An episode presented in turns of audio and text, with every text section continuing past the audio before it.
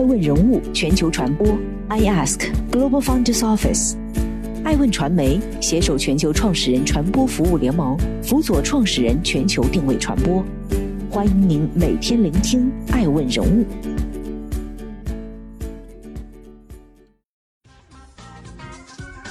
Hello，大家好，欢迎大家的守候。本期播出的是超级猩猩。放言要成为世界级的伟大健身品牌，超级猩猩凭什么？疫情之下，出行受阻，全民健身潮在人们的长久宅居下爆发。与之矛盾的是，二零二零年线下健身房在资本寒冬和疫情冲击下，经历了一轮倒闭潮。二零一九到二零二零中国健身房市场发展白皮书数据显示，百分之三十到百分之五十的健身房在疫情期间倒闭。然而，艾文人物了解到，一家叫“超级猩猩”的健身品牌，在资本寒冬之下逆势完成了三点六亿元融资，并在二零二零年年底累计开出了一百一十三家线下店。值得一提的是，超级猩猩联合创始人。刘淑婷也是2020全球创始人大会最佳新经济领袖上榜人物。此外，超级猩猩创始人刘淑婷在二零二零年湖畔大学春耕会的一次辩论会上，面对台下坐着的马云和郭广昌等行业大佬，分享了自己的创业故事，并大胆又坚定地喊出：“超级猩猩就想成为一个世界级的伟大品牌，有可能有一天我们会成为耐克。”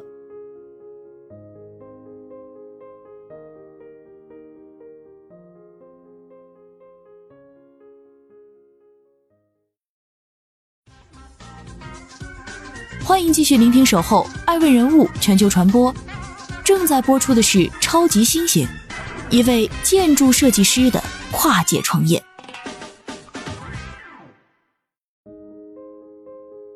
艾文了解到，从某种意义上来说，刘淑婷算是一个连续创业的跨界创业者。资料显示，刘淑婷出身华中科技大学建筑设计专业。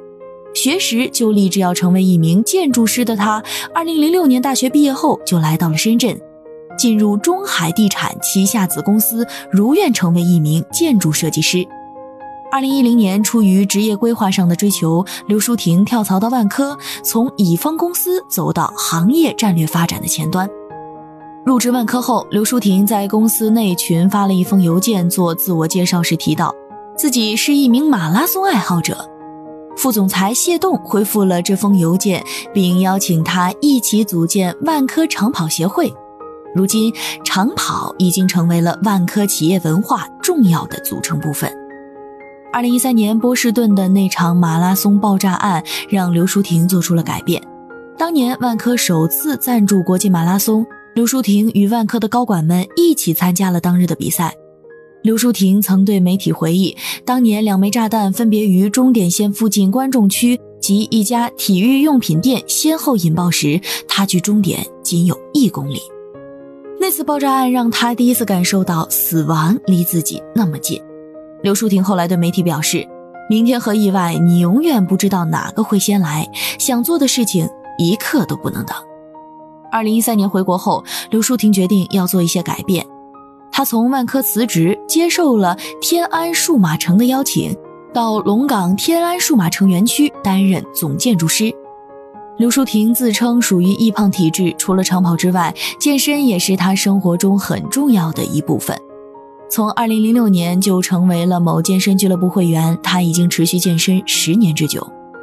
然而，他发现自己为健身付出的成本却越来越高。在天安数码城工作期间，出于满足个人运动健身更加低成本、便捷的需求，他提出想在数码城广场建造一个集装箱移动的自助健身房，得到了当时老板的大力支持。而这个想法也被作为公司内部创业的项目孵化。刘淑婷本无意创业，没想到他的集装箱移动健身房项目意外的受到欢迎，不少开发商上门来谈合作。更有投资人表示，他的项目值上亿元，刘淑婷还是动心了。思考过后，他决定全身投入这项事业。刘淑婷说：“觉得很有意思，自己也在年轻的尾巴上，行业积累了经验，对公司也有一定的了解，想在自己对公司的理解上来做个公司，做一个很酷的品牌。二零一四年三月，刘淑婷离开天安数码城。同年六月，和自己的丈夫马跃以及其他四个人联合创办了超级猩猩 Super Monkey，正式开始了独立创业之路。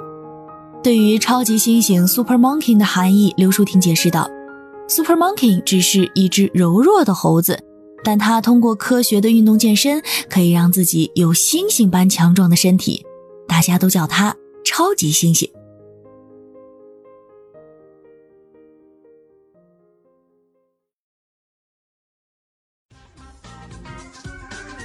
继续聆听《守候爱问人物全球传播》，正在播出的是《超级新型》，开创按次付费新模式。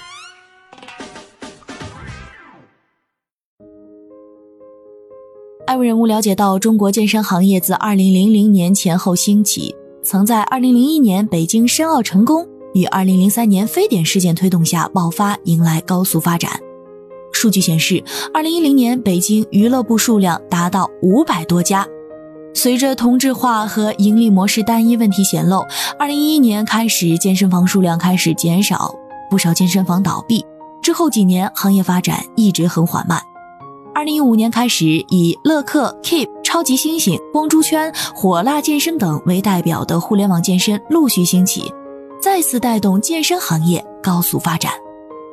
公司官网表示，超级猩猩是按次付费健身模式的开创者。公司团队由互联网行业、设计行业、健身行业、房地产行业资深从业者跨界组成。公司以影响更多人健身为使命，致力于为用户提供最优秀的健身课程体验，用互联网技术塑造生活服务行业新物种。在盈利模式上，区别于传统健身行业靠卖年卡、打包私教课的预付费盈利模式。超级猩猩自创立起就给自己定下了做健身行业零售商的定位，并提出按次付费、不办年卡、专业教练没有推销的口号。然而，创新盈利模式并不容易。刘淑婷回忆，创业初期怀孕的时候，投资人都不敢投我们。创办超级猩猩后的半年里，刘淑婷与同为建筑设计师的丈夫马跃。一同花了半年的时间，将一个长十五米、宽三点五米、高三米的巨型集装箱改装成了健身舱。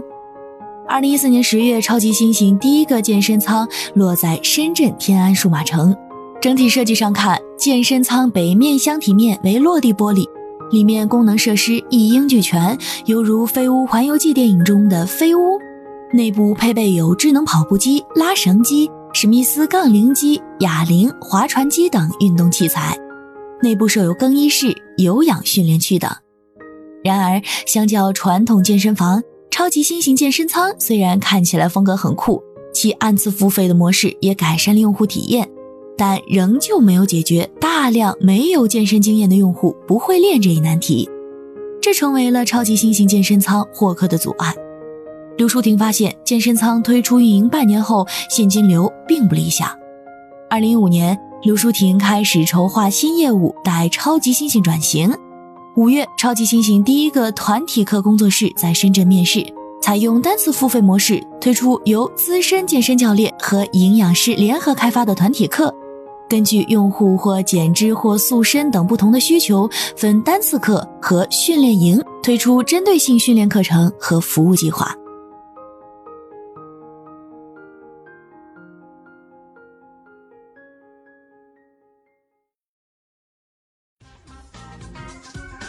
欢迎继续聆听《守候爱问人物全球传播》，正在播出的是超级猩猩推出团操课，清除获客阻碍。推出团体课后，超级猩猩才打通获客和盈利的任督二脉。盈利模式被验证后，二零一六年开始，刘淑婷将超级猩猩的门店从深圳开到了上海、北京。目前，超级猩猩在全国九个城市开设了超过一百家直营门店，也是在推出团体课后，超级猩猩才迎来了资本的频频注资和青睐。艾问梳理了解到，截至目前，超级猩猩拢共完成了六轮融资。二零一五年二月，获得和多资本数百万的天使轮融资，同年十月获得动裕资本一千万元 Pre-A 轮融资，二零一六年三月获得复兴瑞正资本、动裕资本数千万的 A 轮融资，二零一七年完成五千万元的 B 轮融资，同年十二月超级猩猩的融资达到过亿，十二月获得有红杉中国领投、Vintech China、CMC 资本、东方证券。复兴瑞正资本和东裕资本跟投的数亿元融资。值得一提的是，即使是在资本寒冬、健身行业狂掀倒闭潮的2019年，超级猩猩也在二月份逆势完成3.6亿元的 D 轮融资。刘淑婷说：“我们是想改变中国健身行业模式的，没有去设定年限，但有一个市场占有率百分之二十的目标。”就是我们能不能创造一个新物种，能够支撑的线下门店的数量是一万家，这在中国健身行业里面是没有的。超级猩猩通过团体课吸引和培养初级健身忠实用户，也为其构建了核心竞争力，为其之后延伸私教、培训等业务打下了基础。据悉，目前团体健身房已经成为超级猩猩的主打业务，主要围绕核心业务延伸出课程开发。教练培养和周边产品等业务，其 C 轮和 D 轮融资也主要出于支持这些业务的发展，公司人才储备以及后台建设。在与湖畔大学访谈时，刘淑婷曾表示，对用户而言，未来健身房一是有用，让身材变得更好；二是时尚有趣。要达成这两者，都离不开专业的教练。教练是健身机构的核心，在人才的培养上，刘淑婷也颇具前瞻性。二零一八年开始，超级猩猩开设超星学院，培养自己的健身教练。这位超级猩猩日后开始布局利润较高的专业私教课业务，甚至开设综合型健身房，做好了基础建设。据了解，二零二一年伊始，健身行业内已有多家新兴健身品牌完成融资。一月二十五号，乐客运动完成新一轮融资。一月十一号，Keep 完成三点六亿美元 F 轮融资。估值较去年翻番为二十亿美元。二零二零年十二月，家庭科技健身公司 Feature 宣布获得 A 加轮逾两千万美元融资。可以预见，健身行业竞争依旧激烈。艾文人物认为，随着消费者消费需求进一步多样化，未来健身消费将冲破健身房，延伸到更多场景。如何通过更多衍生业务服务和产品覆盖到更多类型的消费场景？将成为未来健身行业决胜的关键。